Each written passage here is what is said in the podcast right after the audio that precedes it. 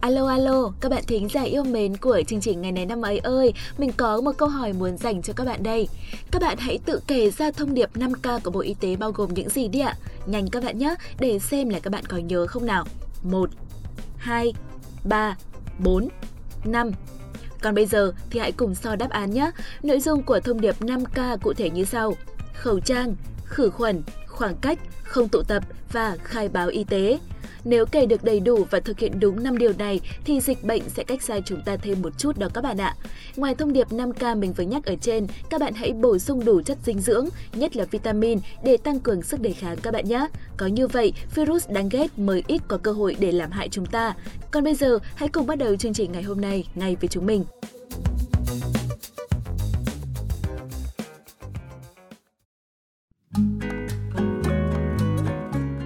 Thân mến, hôm nay là ngày 16 tháng 5, ngày thứ 136 trong năm. Xin được chúc tất cả những bạn có sinh nhật trong ngày hôm nay sẽ luôn tràn đầy năng lượng sống. Mong rằng mỗi ngày thức dậy, các bạn sẽ mạnh mẽ như một đoàn tàu được đổ đầy nguyên liệu, sẵn sàng băng qua con đường đầy rẫy những khó khăn. Các bạn đang đến với chuyên mục vô cùng thú vị của ngày này năm ấy. Hãy cùng chúng mình tìm hiểu xem câu danh ngôn của ngày hôm nay là gì nhé một nhà văn người Nga từng nói như thế này. Tuổi trẻ không có lý tưởng giống như buổi sáng không có mặt trời. Bạn thân mến, tuổi trẻ được xem là quãng thời gian đẹp nhất trong đời của mỗi người. Đây cũng là độ tuổi gắn liền với những ước mơ, hoài bão. Và ta gọi đó là lý tưởng.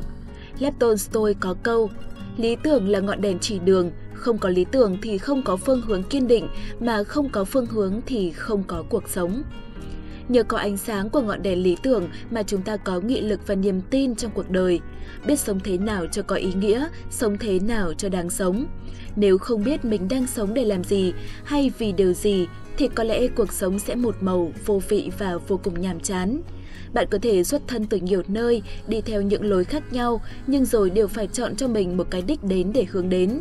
Hãy để lý tưởng dẫn dắt, tiếp thêm sức mạnh cho bạn để đạt đến thành công. Những lúc yếu lòng, hãy nghĩ đến lý do tại sao ta lại bắt đầu, bạn nhé. Và ngay bây giờ sẽ là phần cuối trong chuyên mục ngày hôm nay. Hãy cùng với hai MC của chúng mình tìm hiểu xem ngày 16 tháng 5 của những năm về trước đã có những sự kiện quan trọng nào xảy ra.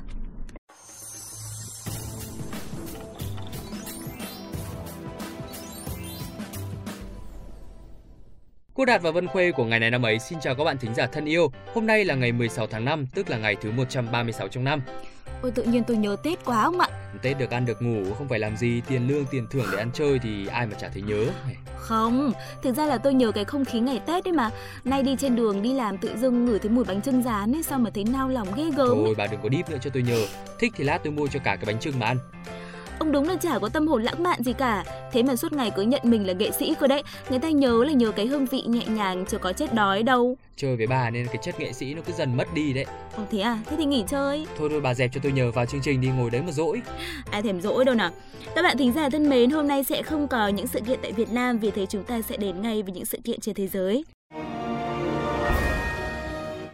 Lễ trao giải Oscar lần đầu tiên được tổ chức tại Hollywood, California, Hoa Kỳ vào ngày 16 tháng 5 năm 1929. Đây là giải thưởng điện ảnh của Viện Hàn lâm Khoa học và Nghệ thuật Điện ảnh Hoa Kỳ dành cho các diễn viên và kỹ thuật hình ảnh trong ngành điện ảnh Hoa Kỳ. Kể từ năm 1928, giải Oscar được trao hàng năm tại thành phố Los Angeles để ghi nhận những thành tựu xuất sắc của điện ảnh trong năm của các đạo diễn, diễn viên, kịch bản và nhiều lĩnh vực khác. Giải Oscar lần đầu tiên phát thanh trên radio vào năm 1930 và phát hình lần đầu tiên vào năm 1953. Hiện nay thì giải thưởng phát sóng trực tiếp trên 200 quốc gia và phát trực tiếp trên mạng. Giải Oscar là lễ trao giải lâu đời nhất thế giới trong ngành nghệ thuật. Phần thưởng của giải Oscar là một bức tượng nhỏ có tên chính thức là giải thưởng của Viện Hàn Lâm cho đóng góp xuất sắc. Bức tượng bao gồm phần gốc bằng kim loại đen được mạ vàng và Britannium, nó cao 34cm và nặng 3,85 kg, có hình dáng của một hiệp sĩ được điêu khắc theo phong cách Art Deco. Người hiệp sĩ này cầm gươm và đứng trên một cuộn phim có 5 cánh. Năm cánh này tượng trưng cho những nhánh gốc của Viện Hàn Lâm, bao gồm diễn viên, biên kịch, đạo diễn, nhà sản xuất và kỹ thuật viên. Chúng ta sẽ cùng chuyển sang thông tin tiếp theo. Nhà leo núi Nhật Bản Tabei Junko trở thành người phụ nữ đầu tiên chinh phục đỉnh Everest vào ngày 16 tháng 5 năm 1975. Tabi sinh tại tỉnh Fukushima vào năm 1939. Bà thể hiện tài năng leo núi của mình từ nhỏ khi leo lên ngọn núi Nasu với một giáo viên khi mới 10 tuổi.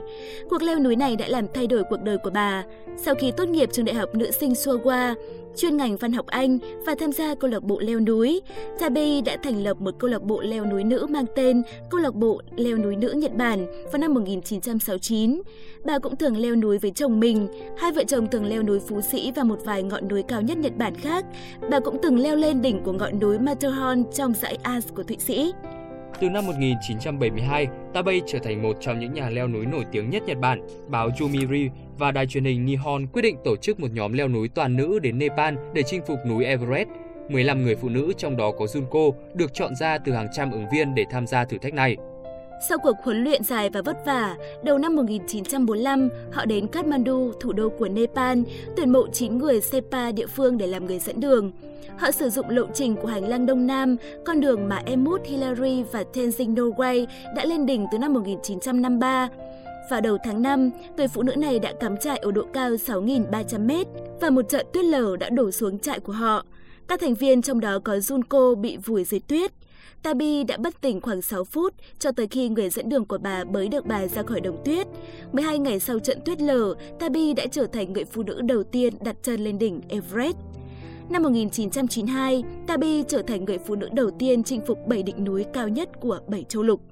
Các bạn thính giả thân mến, thông tin vừa rồi thì cũng đã kết thúc ngày này năm ấy hôm nay. Xin cảm ơn các bạn đã chú ý lắng nghe. Còn bây giờ thì Quốc Đạt và Vân Khuê xin chào và hẹn gặp lại.